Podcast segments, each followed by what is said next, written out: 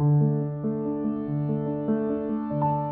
production, les podcasteurs.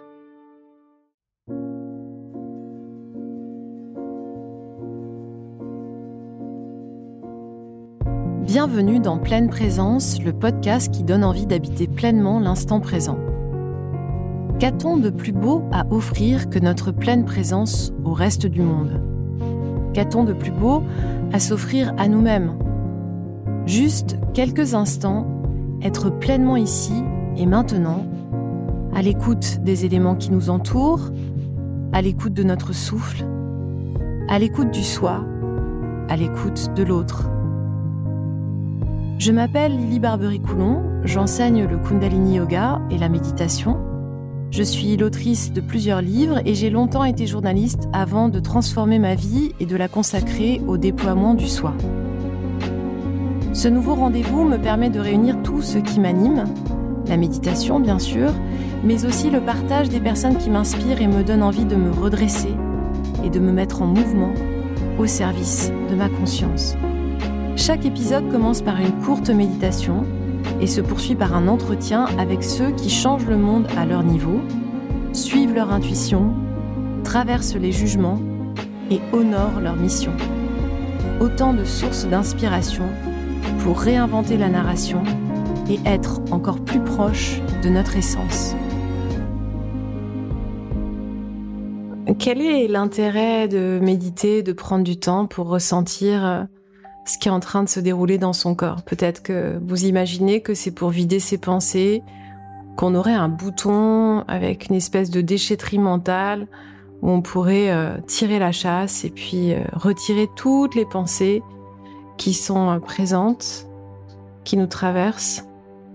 Et pour moi, c'est pas du tout ça, méditer. Peut-être qu'il y a des espaces dans le cours de la méditation où on peut retrouver un endroit entre deux pensées. Un espace euh, où d'un seul coup il y a un silence. Mais surtout, ce que la méditation m'apprend au quotidien, c'est à ressentir. Et on va faire un scan corporel parce que euh, c'est l'une des façons de méditer qui peut être euh, extrêmement intéressant juste pour prendre conscience de ce qui est en train de se dérouler dans le corps. Alors je vais vous demander de prendre une posture euh, avec le dos bien étiré. Vous pouvez être sur le rebord d'une chaise ou bien vous pouvez aussi avoir le dos collé euh, contre le dos d'une chaise si, si, ça vous permet de rester droit ou bien de vous asseoir en tailleur. Et puis si vous êtes assis sur le rebord d'une chaise et que vous avez les pieds posés dans le sol, les mains posées sur les cuisses ou sur les genoux, vous allez commencer à prendre conscience des orteils.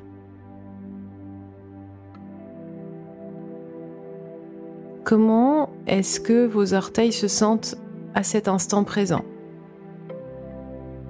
Est-ce qu'ils sont serrés dans vos chaussures? Si vous avez les pieds nus, est-ce que vos orteils ont froid? Est-ce qu'ils sont à bonne température? Est-ce qu'il y a un de vos orteils qui apparaît douloureux?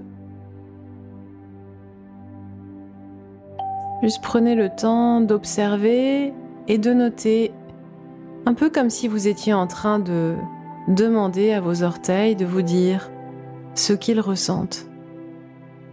Le gros orteil, le deuxième, le troisième, le quatrième et le tout petit. Et puis intéressez-vous à présent à toute la plante du pied en contact avec le sol. n'avez pas besoin de réfléchir à la manière dont vous respirez, juste posez votre attention dans le pied et à présent dans le pied dans son intégralité. Respirez dans cet espace, dans ces pieds qui vous connectent avec le sol.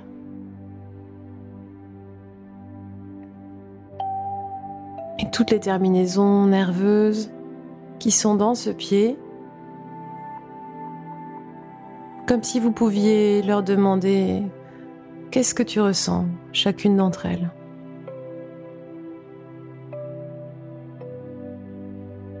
Puis tout doucement remonter dans les chevilles, la cheville gauche.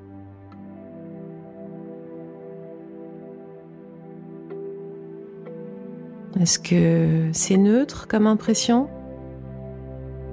Est-ce qu'il y a une tension? Est-ce que c'est agréable?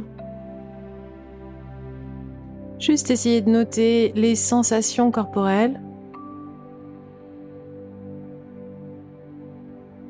Et puis à droite. Visualisez même les yeux fermés, les os qui composent votre cheville, ce lien entre votre pied et puis le tibia, et puis aussi euh, la chair tout autour de ces os, mobile, et puis remonter à présent dans les mollets. À gauche. Et puis à droite.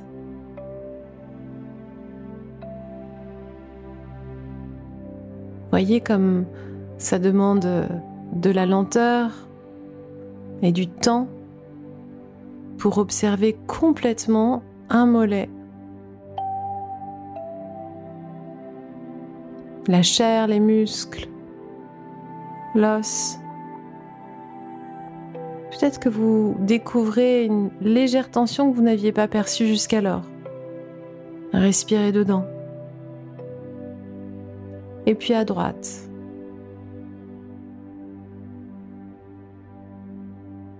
Puis à présent remontez dans les genoux, le genou gauche, puis le genou droit.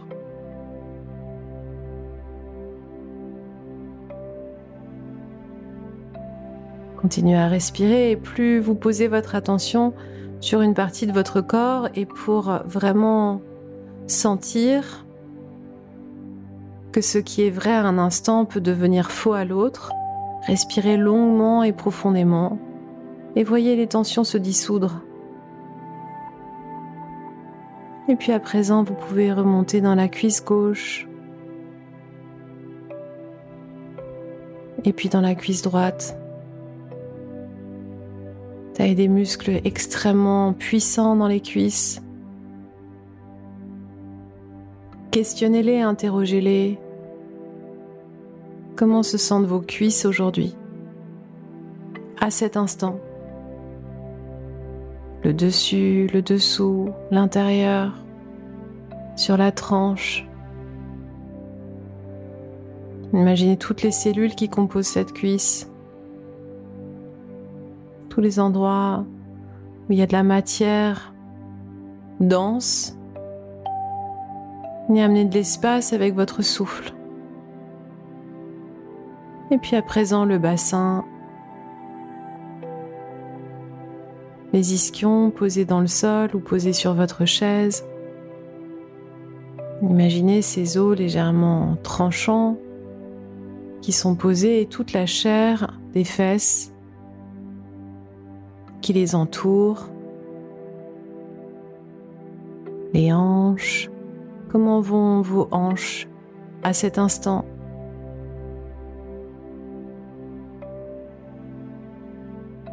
Et puis, euh, visualisez l'os du pubis et les organes de reproduction. Et respirez aussi dans ces espaces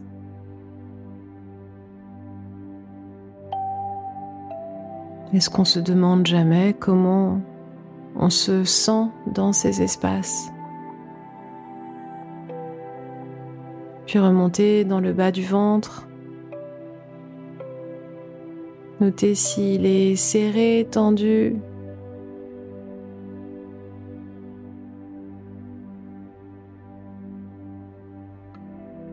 Percevez peut-être le mouvement du ventre à l'inspire et à l'expire qui bouge.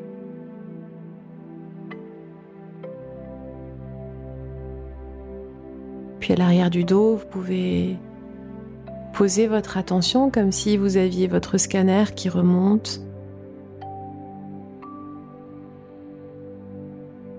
Et si vous avez remarqué une tension, une douleur particulière pendant la remontée, Ne rentrez pas dans toute l'histoire, continuez à observer, juste observer comme si vous étiez juste un regard. Remontez au-dessus du nombril à présent, vers l'estomac, et puis dans la cage thoracique qui s'ouvre et qui se ferme comme un accordéon. Comment est-ce que vous vous sentez dans la cage thoracique? Est-ce qu'elle est pleinement ouverte ou est-ce que vous avez du mal à l'ouvrir totalement lorsque vous respirez? Est-ce qu'il y a une douleur intercostale? Et à l'arrière du dos Remontez le long de la colonne vertébrale, dans les omoplates, Posez votre attention dans l'omoplate gauche, puis dans l'omoplate à droite. Dans les épaules, à gauche et puis à droite. À l'avant du corps, revenez au centre de la poitrine. Sentez le sternum qui se soulève et qui s'abaisse. Imaginez le cœur et les poumons. S'ils pouvaient vous parler, qu'est-ce qu'ils répondraient à la question ⁇ Comment est-ce que vous vous sentez aujourd'hui ?⁇ Puis remontez dans la gorge, au niveau des cordes vocales et à l'arrière de la nuque. Relâchez les épaules loin des oreilles pour observer votre nuque longue. Observez le bas du visage à présent les mâchoires du côté gauche et du côté droit. Observez la bouche, tout ce qui se passe à l'intérieur de la bouche. On prend le temps d'observer les gencives, les dents, ce qu'il y a une sensation particulière dans cet espace. On va remonter dans les narines. Est-ce que vous respirez de la même manière par la narine gauche et par la narine droite? Puis scanner l'arrière du crâne, de la boîte crânienne. Imaginez toutes les interconnexions, les milliers et milliers de cellules qui communiquent entre elles à l'instant où vous observez. Est-ce qu'il y a une zone dans cette boîte crânienne qui est tendue, douloureuse? Et est-ce que vous pouvez respirer dans cet espace? Remontez au niveau des globes oculaires à présent. Imaginez les glandes endocriniennes qui sont à l'intérieur de votre boîte crânienne. Visualisez votre front. Comment va votre front à cet instant présent? Puis visualisez à présent le sommet du crâne, posez votre attention en haut de la tête. Imaginez tout. Le duvet, les poils, les cheveux. Même si le crâne est lisse. Tous les pores de la peau au sommet du crâne. Juste euh, Posez votre attention dans cet espace et imaginez la chair détendue. Si elle ne l'est pas, juste observez-le. Puis vous allez prendre une grande inspiration, respirer dans tout le corps, dans toutes les cellules. Retenir le souffle et expirer par la bouche. Alors aujourd'hui, Je reçois Clémence Verken. Euh, je suis très heureuse de recevoir Clémence, euh, que je ne connais pas très bien encore, mais justement, ça va être l'occasion avec cet épisode. Clémence, on s'est rencontrés euh, en fait il y a quelques jours.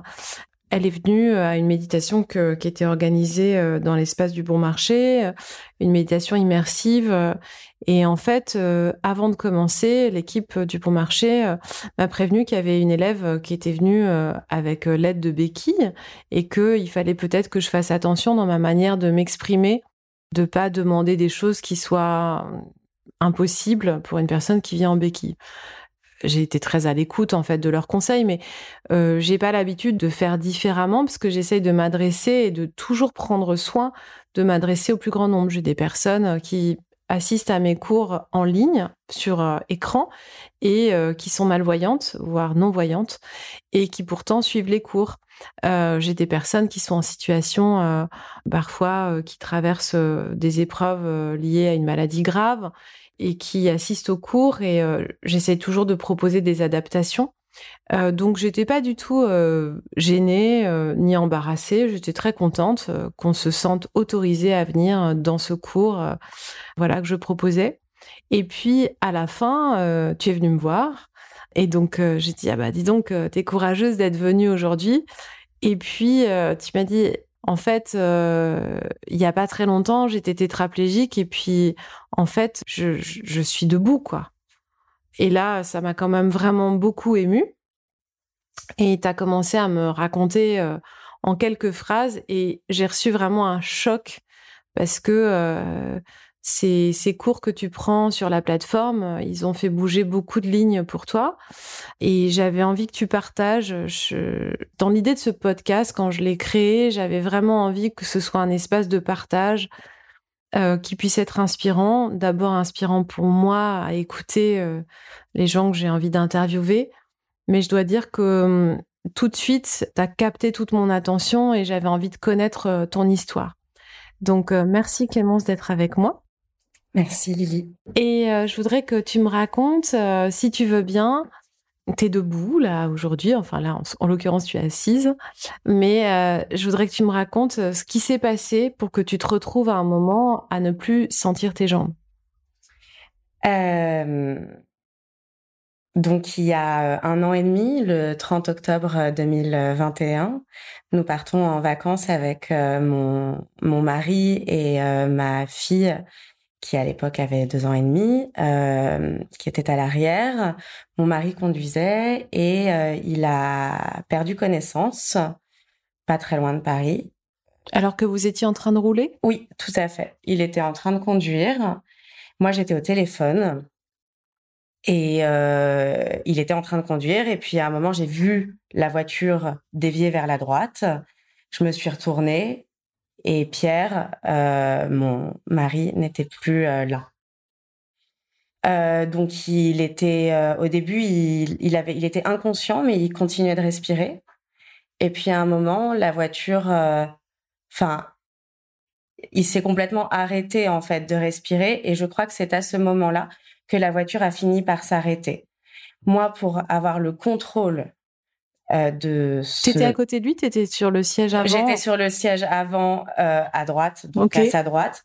Et en fait, j'ai pris le volant euh, tout en le tapant pour qu'il se pour qu'il se réveille au départ. Et j'ai pris le volant, mais sauf que bah, lui, il avait le pied qui était coincé sur l'accélérateur.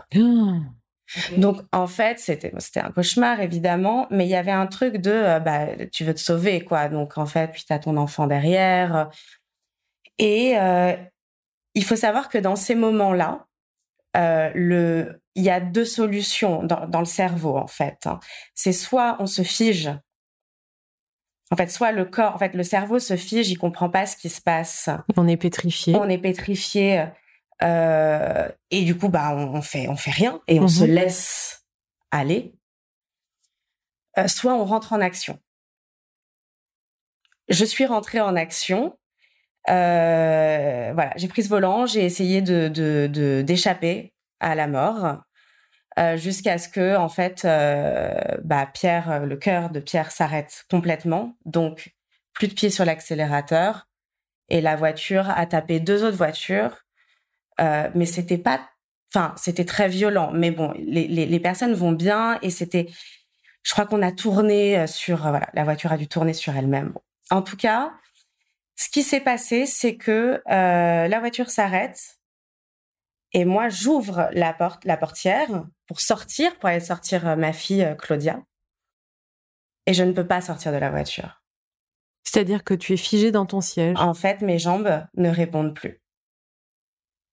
Le haut de mon corps réussit un tout petit peu à tourner vers la droite, mais le bas du corps ne, ne répond plus. Alors, d'abord, qu'est-ce qui est arrivé à ton mari, en fait, pour qu'il perde connaissance? On ne sait pas. Il a fait donc un arrêt cardiaque. Euh, il a été réanimé par une jeune médecin qui était à l'arrière.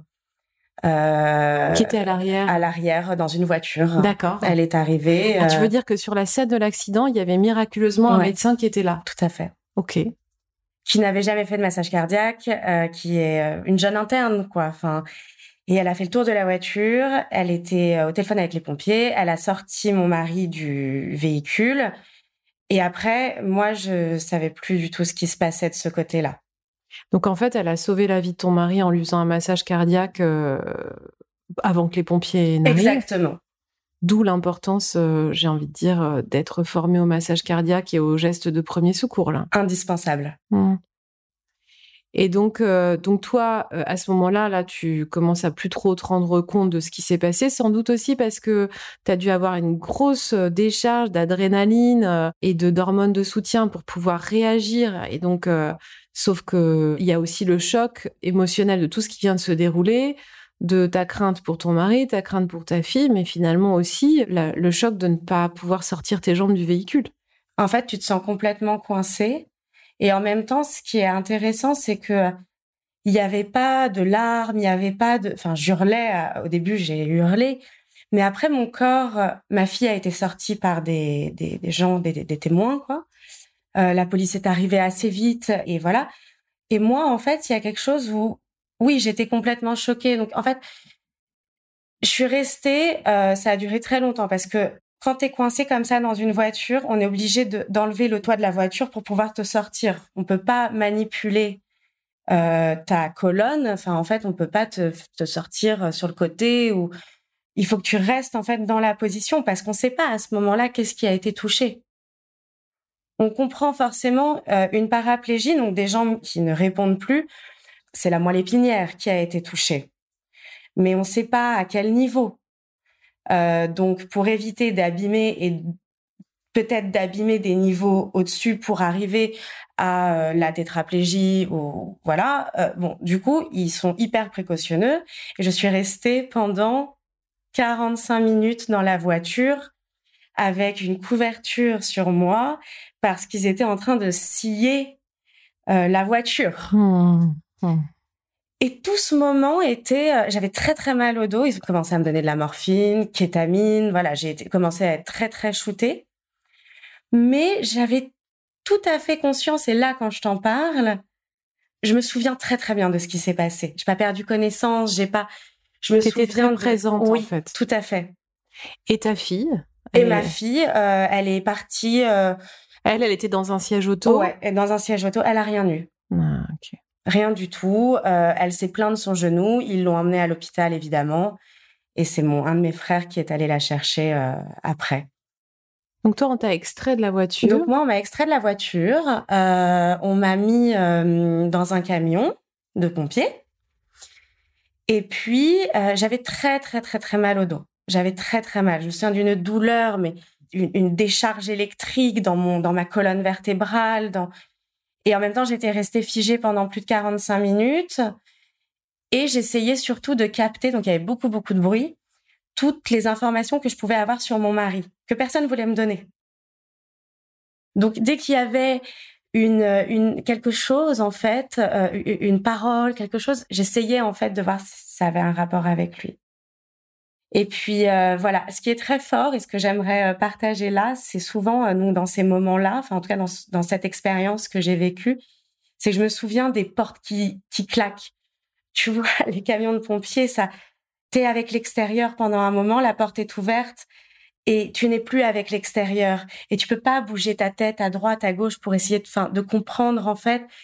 Donc tous tes sens mmh. Sont, sont très euh, euh, présents à ce moment-là. Il ne te reste plus que ça. C'est intéressant ce que tu racontes parce que ça me rappelle euh, les, heures qui ont suivi mon accouchement, où j'ai été accouchée avec une césarienne d'urgence et je me souviens très bien de ce que tu dis, c'est-à-dire que à la fois, bon, moi, j'étais plus tout à fait présente parce qu'on m'avait donné de la morphine, mais en même temps, je me souviens très bien des détails sensoriels, des sons, des bottes, des gynécologues, des bottes blanches qu'ils enfilaient, parce que on m'avait mis dans un sur un, lit, mais dans un coin euh, là où les gynécologues se changent quand ils arrivent pour aller accoucher. Donc je les voyais et donc, j'ai encore le son des bottes en caoutchouc, tu vois. Euh, et hum, c'est plein de détails parce que, en fait, mon corps était dans une urgence extrême euh, qui n'est pas comparable à celle que tu as vécue, mais on venait de m'ouvrir, euh, voilà, de, les abdominaux, etc. Bon, pour extraire un enfant. Donc j'avais, je, venais de vivre même quelque chose qui est assez éprouvant, et je n'étais plus avec mon bébé qui était en train d'être soigné ailleurs. Mon mari était avec mon enfant, et du coup j'étais seule. Et il y avait beaucoup de panique à l'intérieur de moi, mais une fatigue extrême, donc l'incapacité d'être ailleurs que dans cette fatigue. Et, du coup, j'étais très sensible à tout ce qui était en train de se dérouler sur le plan euh, sonore. Euh, même j'ai des sensations, euh, j'ai des odeurs qui me reviennent vraiment très particulières. Pour toi aussi, en fait, dans ce moment-là, les sons en tout cas. Qui ont été surtout les sons, surtout les sons un petit peu le regard et j'irais même jusqu'à après on a été euh, chacun de notre côté hein, héliporté. Donc moi j'ai été héliportée pour le Kremlin Bicêtre. Vous étiez loin de Paris quand c'est arrivé? Non non non. Je sais plus euh, exactement, on était sur une nationale mais non, on n'était pas très loin de Paris et heureusement.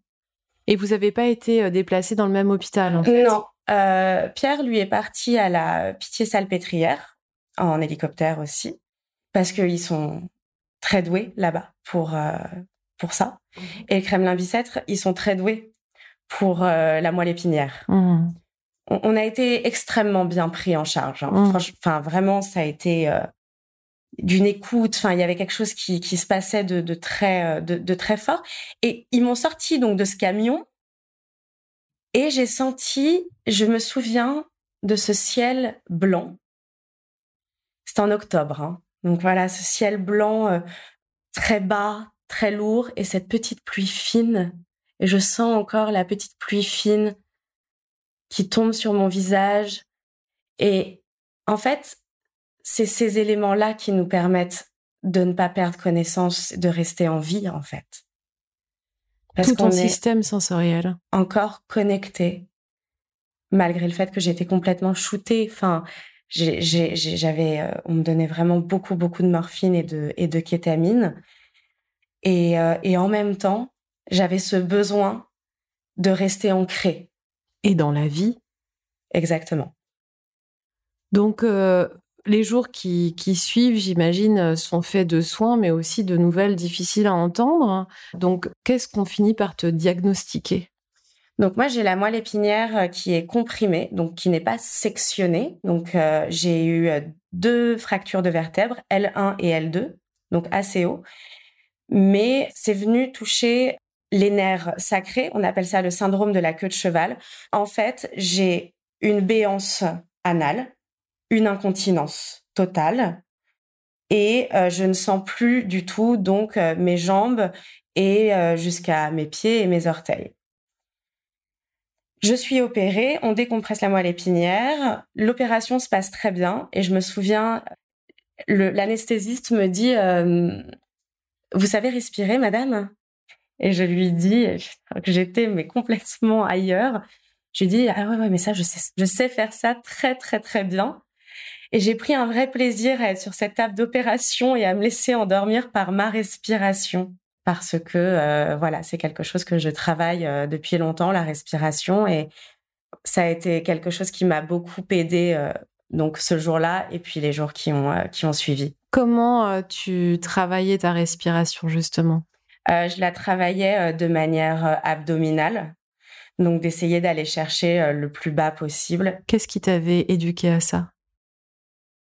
Alors, la respiration, je crois que c'est arrivé assez vite dans ma vie. J'ai eu une adolescence un peu difficile et mon père me parlait beaucoup de la méditation de pleine conscience à ce moment-là. Mais moi, j'étais adolescente, c'était un truc, je me disais, oh non, ça m'intéresse pas.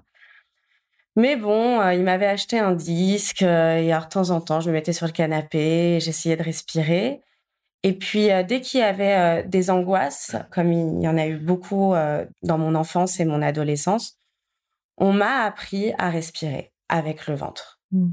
et à expirer pour en fait pouvoir mettre l'angoisse à distance. Mmh. C'est par l'expiration.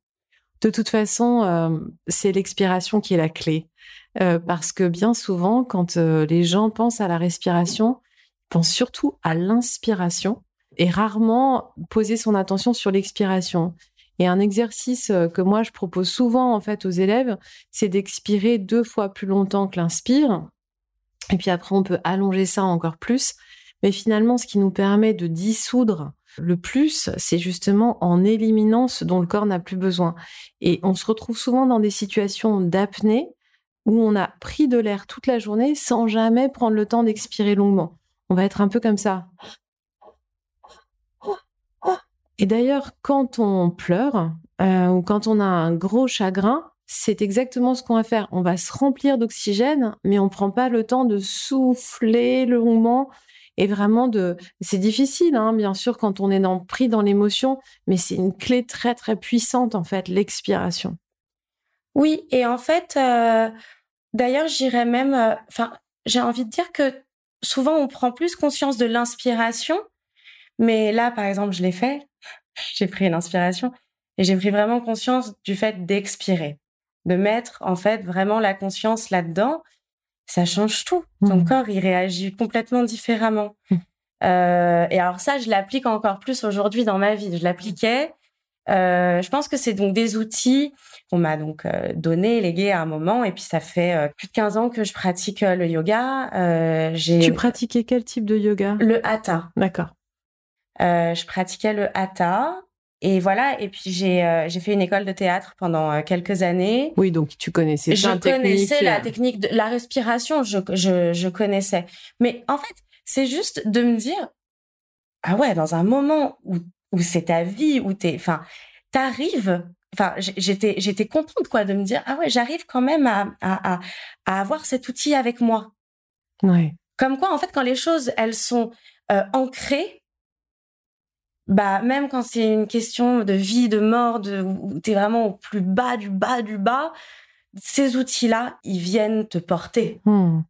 Donc, euh, du coup, tu t'en aperçois pendant cette anesthésie, enfin, au cours de cette opération. Et après, qu'est-ce qu'on qu'est-ce qu'on te dit euh, au sujet de l'usage de tes jambes?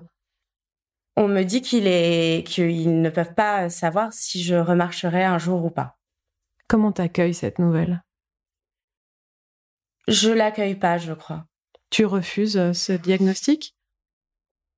Oui. En fait, je je me dis euh, ok, euh, bon, très bien. Il y avait un, truc qui était qui était quand même une pas trop mauvaise nouvelle, c'est qu'il y avait un tout petit peu de répondant au niveau de la jambe gauche après l'opération. Mais sinon, rien d'autre. Donc, mais je me dis oui, bon, ça peut pas se passer comme ça. Et il s'est passé d'ailleurs euh, des choses, une, autre chose très forte, parce que ça juste après l'opération, euh, Rada Atem, qui est ma gynécologue, vient me voir euh, très vite. Est-ce que tu peux dire qui elle est? Rada Atem, c'est c'est une, une médecin qui a fondé la Maison des Femmes à Saint-Denis, qui vient d'en ouvrir une à Marseille et euh, qui est une, euh, une femme qui, qui répare les femmes. En particulier celles qui ont subi des violences sexuelles euh, mais pas que. Tout à fait, pas hmm. que. Euh, et euh... qui a ouvert ce lieu incroyable avec l'aide et le soutien aussi de la Fondation des femmes. Tout à fait. c'est c'est quelqu'un d'extrêmement inspirant. Donc c'était, il se trouve que c'était ta gynécologue par ailleurs. C'est ma gynécologue par ailleurs. D'accord.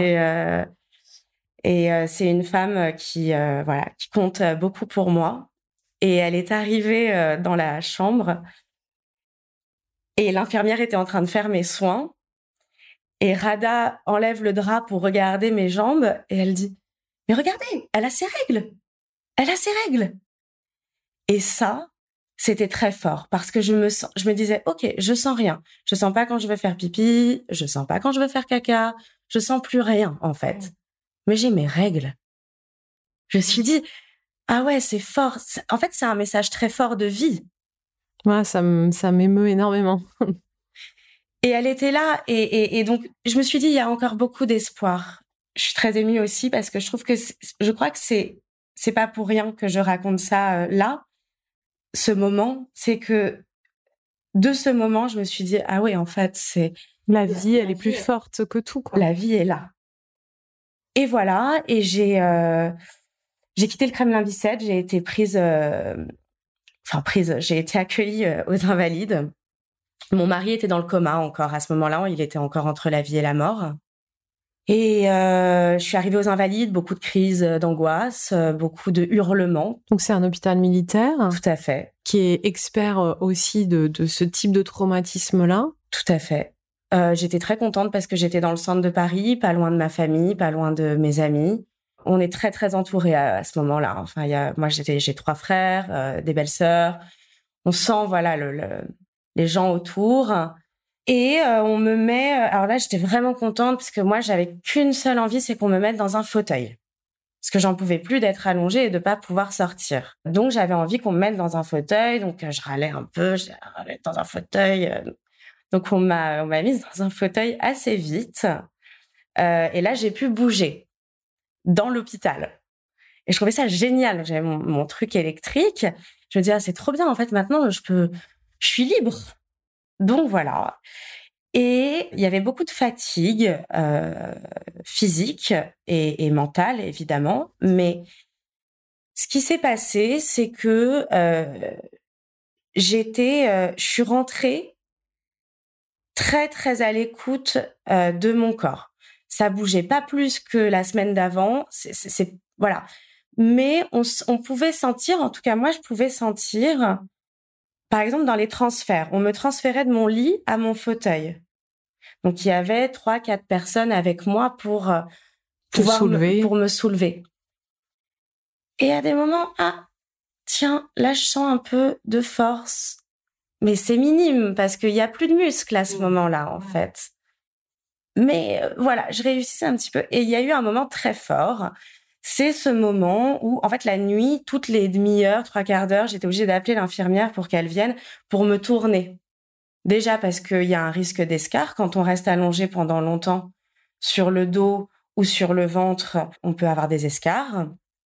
Et euh, surtout, c'est parce que bah, quand on dort, euh, enfin moi, j'avais pas envie de rester sur le dos tout le temps. J'avais besoin d'être sur le côté.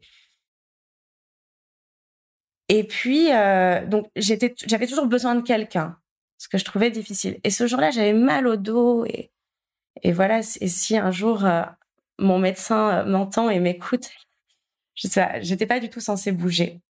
Et en fait, je suis venue, il devait être 4 heures du matin en pleine nuit, me tracter, enfin, me tourner comme un, une crêpe, quoi, pour mmh. arriver sur le ventre.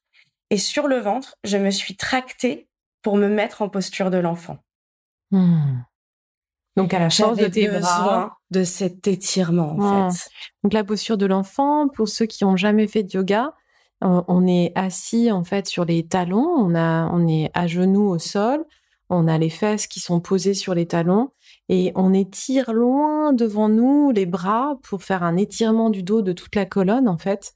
Et le front est posé au sol euh, et quand on peut pas poser son front au sol, il y a plein d'autres solutions de coussins, etc. Mais c'est juste pour que vous ayez une idée de, de la posture dont on est en train de parler. Donc là, tu as étiré complètement ah ouais, j'ai étiré. Oh là là, mais même là, quand je t'en parle, c'était le bonheur. Ouais. de retrouver la liberté en fait de mouvement aussi. Il y avait ça, et c'est surtout que bah j'ai une cicatrice dans le dos, donc ils ont ouvert hein, pour pour fixer. Ils ont fait une laminectomie. Je sais pas exactement ce que c'est, mais en tout cas je sais que ils ont posé des, des petites comme des petits clous en fait pour remettre les vertèbres en, en place et décompresser la moelle. Et en fait, j'avais pas trop le droit de bouger ma colonne. Hein. Enfin, c'était pas trop ok, quoi. Mmh. Mais sauf que j'avais tellement mal au dos, j'avais besoin de sentir cet étirement et, et je l'ai fait, euh, oui, par la force de mes bras, mais et de manière instinctive. Oui, voilà, c'est ça. Dire qu'au bout d'un moment. Euh, donc ça, ça t'a redonné confiance? Beaucoup. Et hum, euh, donc tu m'as parlé du fait que ta prof de yoga Hatha, justement, elle était, j'imagine, très concernée par ce qui était en train de t'arriver. Elle cherchait avec toi des solutions pour que tu puisses traverser euh, cette épreuve. Et à un moment, elle te parle donc du Kundalini Yoga. Tout à fait.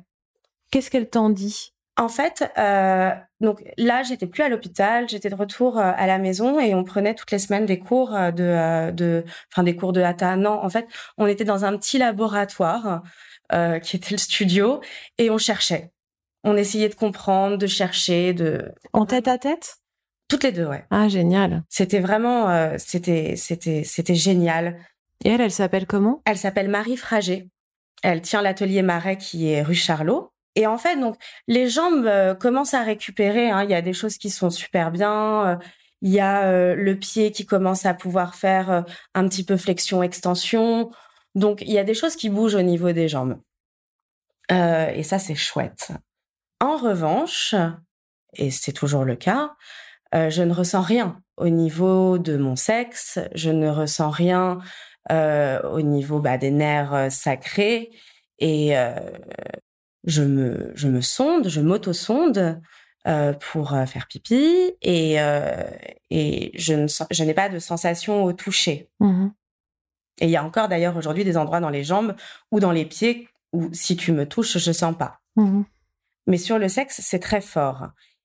Et je disais à Marie, mais j'en peux plus. Je crois que c'est ça le plus dur finalement. Et je crois que c'était un, jour où j'étais pas bien, enfin où je trouvais finalement, euh, enfin il y avait beaucoup de difficultés. Et elle me dit, mais tu devrais essayer le Kundalini, parce qu'on vient, euh, euh, il y a une énergie en fait qui est lovée à cet endroit-là, qui est vraiment au bas de ta colonne, là où ça a été touché. Et peut-être qu'il faut que tu ailles par la technique du Kundalini, venir réveiller en fait cette énergie. Je dis ah bon mais bon je vais faire ça avec qui? Et je disais mais moi je ne veux surtout pas aller euh, dans un studio parce que j'avais déjà fait un peu de respiration du feu mais sauf que du coup je me faisais pipi dessus hmm. donc je voulais pas prendre de cours en collectif hmm. et elle me dit mais non mais attends euh, Lily Barbery elle donne des cours sur euh, Instagram ou regarde je crois elle a une plateforme enfin regarde regarde Lily Barbery je me suis empressée de rentrer chez moi, de regarder. Et j'ai commencé à prendre des cours avec toi euh, sur ta plateforme. J'ai trouvé ça, euh, en fait, euh, je me suis dit, mais déjà, c'est trop bien parce qu'il y a plein de postures que je peux faire. Parce qu'il y a beaucoup de postures assises, en fait. Énormément, oui. par rapport au hatha, où on va chercher de l'équilibre. Enfin, au vinyasa, rien à voir. Donc, moi, je disais, ah, c'est cool. Déjà, c'est un yoga qui est assez accessible pour moi. Et puis, bah, chanter, quoi chanter, chanter, méditer en chantant, répéter un mantra. Euh, j'en ai, voilà, j'en ai la chair de poule en en parlant parce que c'était quelque chose que je pouvais faire quand je voulais, même si même si j'étais trop fatiguée pour bouger, bah je pouvais quand même le faire allonger dans mon lit. Toutes les respirations, je pouvais les faire. Enfin, je me sentais très libre. Enfin, j'ai retrouvé de la liberté de mouvement dans ce dans ce yoga parce qu'il y a aussi beaucoup de travail avec euh, bah, les bras, le haut du corps. Hmm. C'est indispensable hein, de travailler le haut du corps quand on est le bas il fonctionne pas, mais euh, c'est un tout le corps. Hein, c'est pas euh, le bas et puis le haut. donc il faut faire circuler l'énergie. Si elle circule pas bien en bas, au moins si tu la fais circuler en haut, bah elle a ça aurait peut-être un impact sur le bas. Moi, c'est ce que je pense. Mais euh, j'en avais pas encore euh, conscience à ce point-là quand euh, j'étais encore à l'hôpital ou en rééducation. Donc tu commences à faire ces cours à, À quelle fréquence? Une fois par semaine? Oui, deux fois, une à deux fois par semaine. Et puis après, ça devient un peu comme un truc que t'as pas envie de louper, quoi. Mmh. Donc ça devient très quotidien. Après, je continue le travail avec Marie en parallèle. Et en fait, voilà, ça, ça, devient en fait comme comme prendre ta douche le matin, quoi. C'est-à-dire que même si ça va pas, après, j'ai chopé quelques mouvements, donc euh, j'étais pas tout le temps euh, derrière l'écran. Voilà, derrière l'écran. Et je me disais ah tiens bah voilà, ah ce mouvement-là il me fait du bien. Bon bah voilà, je le fais une deux minutes. et, et j'ai commencé en fait à rentrer dans mon corps, à comprendre en fait ce qui se passait dans mon corps, comment fonctionne le corps. Et quand on en a parlé d'ailleurs dimanche, quand on parle de Moula Banda, Moula Banda, donc on vient serrer euh, l'anus, remonter euh, le périnée et euh, rentrer le nombril, enfin venir plaquer le nombril contre la colonne. Eh bien, au début, ça, ça me rendait dingue d'ailleurs, parce que j'étais là, allez, serre les fesses, remonte ton périnée, et je sentais, je sentais pas. Et ben maintenant, quand je le fais, parce que je le fais tout le temps, serrer les fesses, c'est quelque chose où tiens, mais c'est un tout petit peu, hein. mais hmm. tout petit peu dans ces moments-là, en fait, quand on a connu le rien et, euh, eh bien, c'est énorme. En fait, euh, Mula Bandha, tel qu'il est euh, proposé dans les cours de Kundalini Yoga, il est quand même assez caricatural parce que, en fait, cette, cette ligature qu'on cherche à verrouiller, normalement, ça devrait être beaucoup plus subtil. D'ailleurs, cette fermeture, dans d'autres types de yoga, on va pas parler tellement des muscles fessiers qui sont pas vraiment engagés hein, au niveau du périnée. C'est vraiment euh, celles qui ont déjà fait des rééducations euh, euh, après un accouchement le savent. C'est extrêmement subtil. Il va falloir pouvoir dissocier en fait la sensation entre celle de retenir un gaz et celle de serrer les muscles du vagin, qui est pas du tout la même chose. Et alors, euh, surprise, euh, le muscle du périnée, donc qui relie justement les organes génitaux jusqu'à l'anus et qui fait le tour d'ailleurs. C'est pas juste les femmes qui ont ce muscle-là, les hommes aussi disposent d'un périnée et c'est un muscle qui est hyper important, qui est un muscle plancher. Donc c'est pour ça qu'on en parle beaucoup aujourd'hui, parce qu'on a pendant des années fait des activités sportives sans se soucier du périnée. Et donc, euh, parfois, avec euh, des mouvements euh, qui développaient énormément les abdominaux ou bien d'autres muscles dans le corps sans prendre soin de ce plancher. Et ce plancher, s'il n'est pas solide, ben, on peut avoir au fil du temps des inconvénients assez importants, dont l'incontinence, sans avoir vécu d'accident, mais qui peuvent voilà se, se répercuter, des descentes d'organes, etc., et qui sont beaucoup plus fréquentes qu'on l'imagine malheureusement, euh, surtout chez la femme qui, euh, bah, du coup, avec les grossesses, euh, va avoir le périnée qui, qui va perdre en musculature et qui a besoin d'être stimulé. mais le travail qu'on peut faire chez un kinésithérapeute ou chez une personne qui est vraiment qui peut rééduquer le périnée, c'est un travail qui est très subtil. Or, dans les cours de Kundalini Yoga, moi j'ai toujours entendu serrer les fesses, plaquer le nombril contre la colonne, parce que c'est des choses d'ailleurs que je peux dire moi aussi hein, pendant les cours, mais qui vont être un peu caricaturales, parce qu'en fait, on n'a pas du tout besoin d'engager tous les muscles fessiers. Mais en engageant les fesses, en serrant les fesses, souvent on serre aussi le rectum, l'anus, et du coup on engage quand même le périnée et euh, d'engager en fait même les muscles qui sont autour du vagin et de plaquer le nombril contre la colonne vertébrale. Alors là, le nombril contre la colonne vertébrale, il a rien à voir avec cette histoire de périnée.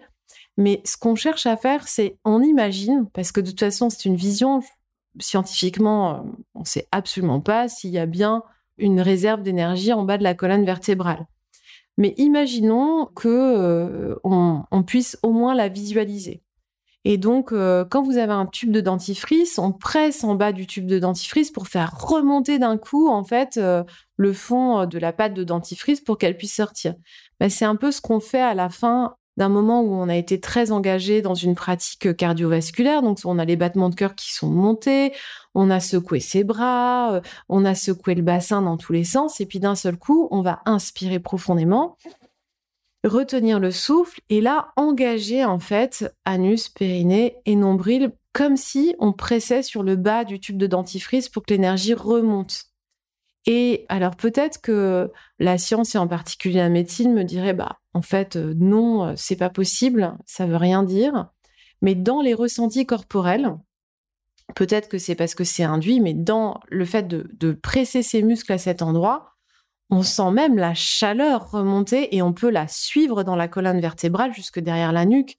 Et ça, c'est pas juste une vision de l'esprit, parce que sans même le, dire, euh, même si je fais pas d'induction en disant vous sentez la chaleur, dadadi, dada, c'était général. Tout le monde euh, dans un cours euh, me disait ah c'est marrant, j'ai vraiment senti comme une espèce de décharge électrique qui remonte le long de la colonne vertébrale ou une chaleur qui monte comme ça. Oui, c'est ce qu'on ressent très fort. Donc toi, en fait, le fait de, de commencer à activer même mentalement, puisque t'as pas encore la proprioception de ces muscles, fait que tu, changes, tu sens des micro-changements, en tout cas. Et qu'au fur et à mesure, tu sens des choses qui sont en train de se dérouler là. Euh, oui, ils sont tout petits et d'ailleurs euh, à l'heure où on se parle, ils sont encore euh, tout petits et à des moments complètement quasi, enfin, voilà, inexistants. Voilà, inexistants. Mais en fait, euh, euh, Lily t'a parlé de visualisation, donc de cette énergie. Je trouve que c'est quelque chose de très important. En fait, moi, c'est ce qui m'a beaucoup aidé, la visualisation. Donc visualiser euh, cette énergie qui remonte, elle existe, elle n'existe pas finalement, euh, c'est toi avec toi. Mmh. c'est ce que toi tu as envie de mettre en fait là-dedans, ça t'appartient. c'est comme le divin, c'est comme toutes ces voilà. chacun est libre de mettre ce qu'il souhaite et ce qu'il pense bon pour lui. Et en fait, euh, oui, bah moi je visualise une énergie et c'est vrai que en tout cas, depuis que je me suis un petit peu attardée sur euh, enfin sur cette partie-là du corps, sur euh, essayer de ressentir un petit peu le périnée et voilà, bah par exemple, de temps en temps, je ressens l'envie d'aller faire pipi, quelque chose que je ne ressentais pas du tout avant mmh. parce que on vient remettre en tout cas, moi personnellement, je viens remettre de l'énergie à cet endroit-là. Et de l'attention. Et de l'attention, en fait. Et euh, c'est ça qui est, qui est formidable, euh, je trouve, avec la méditation, avec la méditation de pleine conscience, avec euh, le kundalini, le yoga. Moi, c'est mon expérience avec le kundalini que je trouve formidable parce que bah, j'ai, je suis vraiment rentrée dans mon corps, en fait. Je peux plus, enfin, tout passe par le corps maintenant. Alors que peut-être avant, c'était le cas, mais, mais pas du tout pas de la même façon. oui, pas du tout comme comme comme je, je vois mon corps euh, aujourd'hui et, enfin tout tout a changé de toute façon, c'est évident. Mais visualiser que euh, notre jambe euh, monte alors qu'elle peut pas monter, mais c'est déjà énorme en fait. Et ce travail de visualisation, Marie Fragé, ma professeure de yoga, m'en avait parlé. Elle m'avait dit, quand tu es dans ton lit, visualise un petit peu, euh, voilà, que, que, que, tu fais un, un, guerrier, tu fais un triangle, que tu fais une planche, enfin, voilà, des trucs, pour moi, c'était pas possible. Et, et donc, euh, le principe de visualisation, pour moi, il, enfin, j'en ai la preuve, quoi. C'est-à-dire que je l'ai fait. Tu le vois je, dans ta progression et dans ta guérison au, au, au, quotidien et venir euh, euh, juste imaginer que le périnée se contracte alors que j'ai fait de la rééducation du périnée avec une kiné et que elle ne sent pas de contraction du périnée simple, elle le ressent, enfin, on, ressent quelque chose en synergie avec les abdominaux. C'est-à-dire que dès que je vais venir contracter mes abdominaux, on sent une légère contraction du périnée. Mais bon, moi, je me dis, euh, voilà, là, quand on se parle, si je prends juste conscience euh, 30 secondes que bah j'ai mon périnée, ah, bon, bah ok, bon bah oui, bah il est là. Alors, il n'a pas du tout la même force. Il n'est pas pareil que les autres. Euh, il faut savoir que je rebondis là-dessus, Lily, que tu, en fait, il y a beaucoup de femmes qui ont accouché. C'est important de, le dire et qui ont euh, de l'incontinence, qui ont ces difficultés. Et moi, ça m'a vachement rassurée. Oui, oui, énormément. Et, et c'est un sujet qui est encore très tabou, euh, alors que ça, ça représente beaucoup de souffrance, beaucoup de honte parce que les femmes n'osent pas en parler. Parfois, c'est balayé d'un revers de main dans des cabinets euh, de gynécologie, alors qu'il y a plein de solutions en termes de rééducation et aussi, quand c'est souhaitable, euh, de la chirurgie, hein, quand c'est nécessaire. Tout à fait. Mais je, je, pense qu'il va falloir qu'on... De toute façon, on est dans une époque où ces sujets euh, vont devenir plus facile à aborder, je l'espère. Mais évidemment que oui, c'est, il faut pas juste avoir un accident de voiture très grave pour pour être concerné. En fait, ça concerne énormément de femmes et même celles qui n'ont pas accouché par voie basse même celles qui n'ont pas porté d'enfant. En fait, euh, c'est vraiment un muscle clé. Euh, et, j'entendais une amie dire Oh, vous nous saoulez les profs de sport avec, euh, avec le périnée par-ci, et on n'a pas envie d'entendre parler du périnée tout le temps. Mais c'est un muscle qui est tellement important, dont on n'a pas du tout parlé pendant des années, en fait, de gym tonique et compagnie. Et donc, oui, il a une importance capitale, ouais. Bah, souvent aussi, c'est un endroit du corps qui est euh, beaucoup relié à la féminité. Enfin, en tout cas, enfin pas le périnée parce qu'il y en a aussi chez les hommes, mais par exemple, moi, je n'ai pas de sensation. Alors, c'est un peu différent. Donc, euh, la paraplégie, souvent quand on est touché, donc on perd toute sensation à ce niveau-là et de sensation du toucher. Donc, euh, on a une vie sexuelle qui est difficile et qui change complètement chez les paraplégiques et les tétraplégiques. Et en fait, euh, c'est vraiment une zone qui est euh, féminine. Donc, si on vient juste au périnée, à se faire pipi dessus, euh, c'est pas très. Voilà, on, peut on peut en avoir honte, on peut se sentir. il faut, enfin, enfin, il faut, il faudrait qu'il y ait plus de soutien autour de ça. Donc, c'est bien d'en parler. Et moi, quand je suis arrivée chez la kiné pour faire une rééducation suite à mon accident pour le périnée, elle m'a dit ah mais non mais attendez, il y a plein de femmes. Et je me suis dit Ok, donc en fait, euh, ça va, je suis pas toute seule. Hmm. Euh, tu parlais de la puissance des chants tout à l'heure. Moi, c'est vrai que j'ai beaucoup d'élèves qui sont bah, dans des protocoles de traitement lourds, qui se battent contre des cancers, euh, parfois contre des maladies rares, qui sont alités et qui suivent les cours euh, pas forcément pour faire les mouvements physiques, mais pour le chant, et qui visualisent tous les mouvements physiques euh, en fermant les yeux. Tu parlais de la puissance de la visualisation, j'en suis intimement convaincue. Aussi parce que j'imagine que les cellules, elles ne savent pas si ce qu'on leur fait visualiser est vrai ou faux. Après tout, est-ce que chaque cellule a une paire d'yeux pour vérifier quel est le, le, jour du, vrai euh, Est-ce que si on ferme les yeux et qu'on imagine euh, qu'il y a un grand soleil et que c'est le plein été, qu'on est au bord d'une plage, est-ce qu'on peut tromper nos cellules ou est-ce qu'il y a un endroit où elles savent que pas du tout, c'est pas vrai? Moi, je me suis beaucoup servi de ça de manière assez naturelle parce que je faisais de la danse quand j'étais petite pendant des colonies de vacances euh, avec des spectacles et beaucoup de théâtre.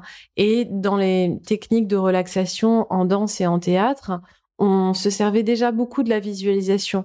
Et pour moi, c'est une clé euh, super importante que j'utilise énormément dans mes cours, qu'on m'a pas transmise tant que ça quand j'ai appris à devenir prof, parce que c'était pas forcément euh, dans le package, mais moi je l'ai beaucoup mis parce que je suis, je suis convaincue que au niveau mental, ça joue énormément, ça permet de relaxer. Et quand euh, je dis toujours aux élèves, euh, lorsqu'elles n'arrivent pas à faire un mouvement pendant toute la durée, parce que les durées sont parfois longues et ça peut être endurant, sportif, euh, je leur dis toujours, vous pouvez faire des pauses, mais visualisez-vous en train de continuer à faire le mouvement, parce que ça va vous donner le goût, l'énergie et la force de reprendre. Et ça marche à tous les coups. C'est-à-dire que ce qui, ce, qui, nous fait sortir complètement de notre pleine puissance, c'est d'ouvrir les yeux, d'arrêter le mouvement, de regarder comment font les autres et alors là, on n'a plus aucune énergie parce que on est dans la comparaison et du coup, c'est fini. Alors que si on revient en fait dans, dans, dans notre mouvement, même si on le fait pas, mais on est en train de penser qu'on est en train de le faire, les muscles vont suivre. Et c'est ça qui est magique, c'est-à-dire que la pensée a précédé l'action et d'un seul coup, les bras sont à nouveau légers, on peut les redresser et repartir alors qu'on pensait que c'était totalement terminé. Donc, euh, je suis contente que ça ait fonctionné euh, pour toi. Cette expérience, évidemment, extrêmement euh, traumatique pour le corps, mais très transformatrice, elle nous permet de nous rencontrer, mais elle t'a aussi donné le goût de transmettre à ton tour, parce que ça t'a tellement changé et ça t'a tellement aidé que tu as envie de transmettre ces outils. Donc, je sais qu'en ce moment, euh, tu te formes.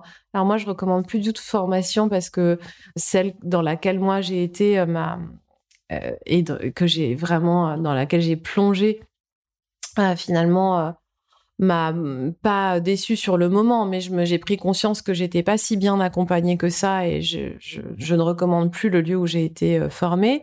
Et euh, par sécurité et par euh, surtout conscience que tant que j'ai pas été dans un lieu totalement et que j'ai pas tout vécu, bah, je peux pas le recommander. Je ne recommande plus aucun lieu. donc, je préfère qu'on parle pas du lieu où, es, où tu te formes, mais justement, qu'est-ce que tu vas chercher dans cette formation? Parce que tu te formes au Kundalini Yoga, donc à l'enseignement, euh, pour pouvoir être plus autonome, je crois, dans ta pratique. Mais tu te formes aussi avec Chloé Brami. Alors, elle, je peux en parler parce que je la connais par cœur. Elle a été l'une de mes invitées à ce podcast et, c'est d'ailleurs grâce à l'écoute de ce podcast que tu t'es inscrite euh, pour cette, euh, cette formation-là. Et donc, Chloé, elle forme à la méditation, à l'accompagnement, à la méditation en pleine conscience. Est-ce que tu peux nous parler, en tout cas, de ce que tu trouves dans ces deux formations, en tout cas euh, celle de Chloé et puis peut-être euh, ton choix d'aller vers l'enseignement du Kundalini Yoga euh, En fait, Chloé, c'est un programme MBSR, donc de méditation de pleine conscience. Moi, j'ai fait beaucoup de séances de MDR après mon accident, très vite d'ailleurs. Et puis, j'ai aussi trouvé un peu les limites de l'EMDR. Et en fait, euh, euh, l'outil que me transmet euh, Chloé à travers le programme, qui est un programme sur huit semaines, est aujourd'hui en train de me transformer. je suis encore, c'est encore en cours, donc en fait, la dernière séance est la semaine prochaine. Donc peut-être que je pourrais mieux même en parler dans quelques mois. Dans quelques mois, mais je me suis jamais sentie aussi bien, par exemple, pour échanger avec toi sur cet accident parce que cet outil-là, euh, il, vient complètement euh, s'intégrer dans tous les pores de ma peau. Donc, euh, je peux prendre aujourd'hui, en fait, je peux mettre, grâce à cet outil, la méditation de pleine conscience, le traumatisme à un endroit où c'est OK pour moi. Donc, il rentre en fait dans le cerveau et dans le corps, évidemment, mais au fait que les émotions que je peux avoir en parlant de cet accident ne viennent, ne viennent pas me submerger. Et donc, euh, c'est un appui énorme, euh, mais c'est un appui énorme pour la vie, c'est un appui énorme quand, euh, quand ça crie à la maison, c'est un appui énorme quand, quand on se sent à des moments peut-être moins ancré, quand on sent que, que, c'est, que l'émotion est trop, Enfin, voilà, moi, c'est quelque chose qui m'apporte depuis que j'ai commencé avec euh, ce programme de méditation de pleine conscience. Euh, donc, moi, j'ai pris beaucoup, beaucoup de médicaments qui m'ont beaucoup, beaucoup aidé. Hein. Mais, par exemple, j'arrivais pas à dormir pendant plusieurs mois. Et je sais que la méditation de pleine conscience a fait que maintenant, je dors hyper bien sans cauchemar, sans voilà. C'est exactement là, tu es en train de décrire euh, exactement notre idée à Chloé et à moi euh, qu'on essaye de, défendre et sur laquelle on échange souvent parce que c'est une construction permanente de médecine intégrative.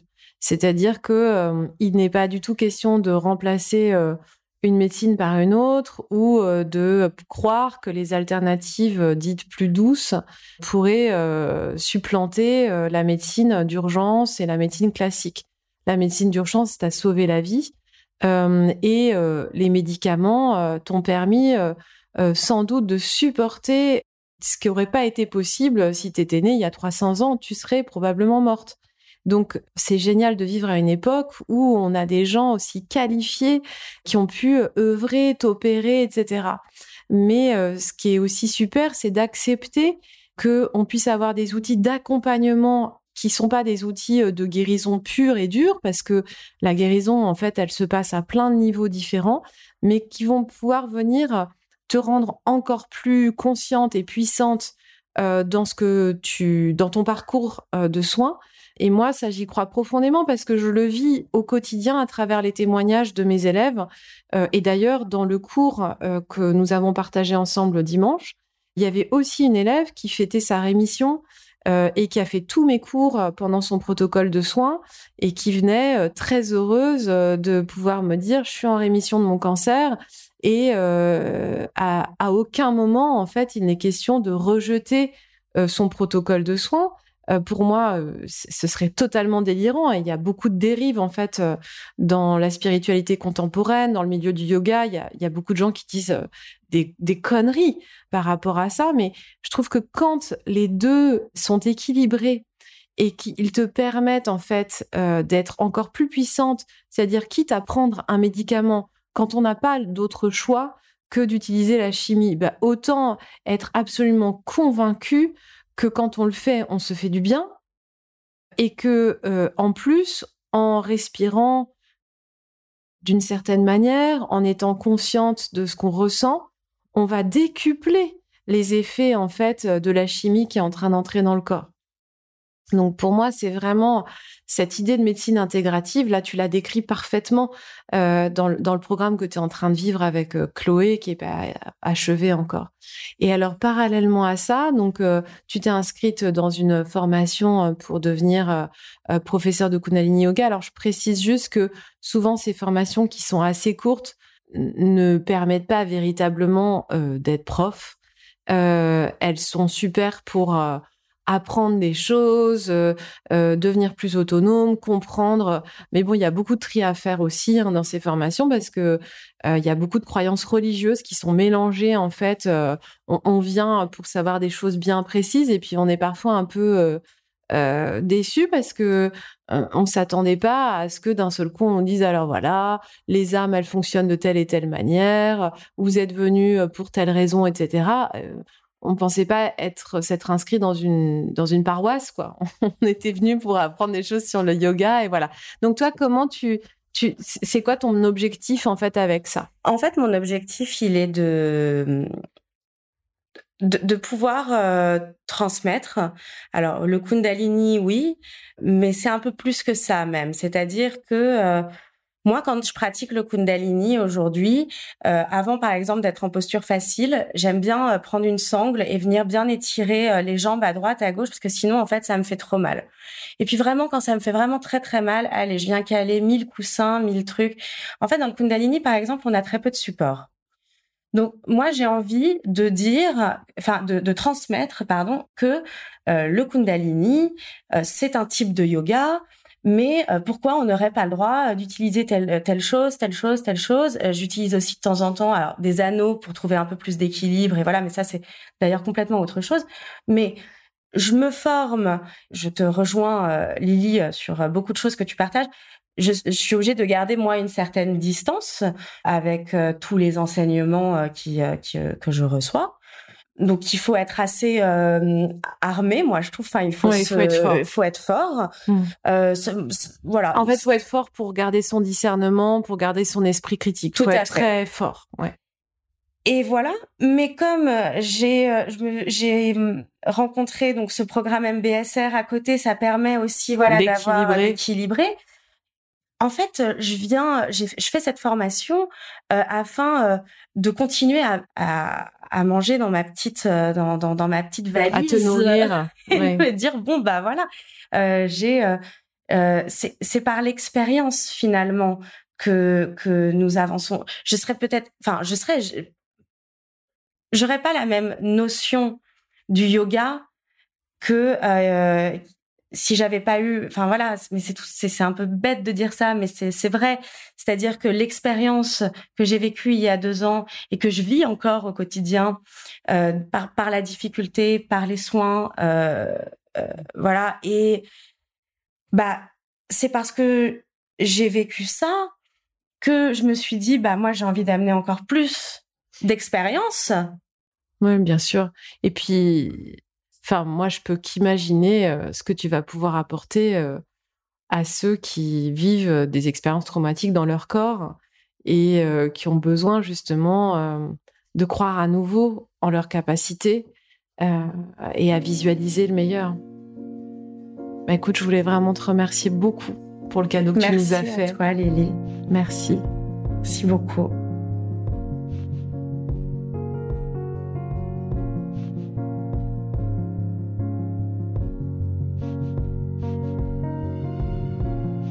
J'espère que cet épisode vous a plu, qu'il vous a inspiré.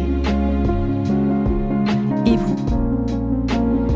Comment allez-vous être pleinement présent à vous-même aujourd'hui?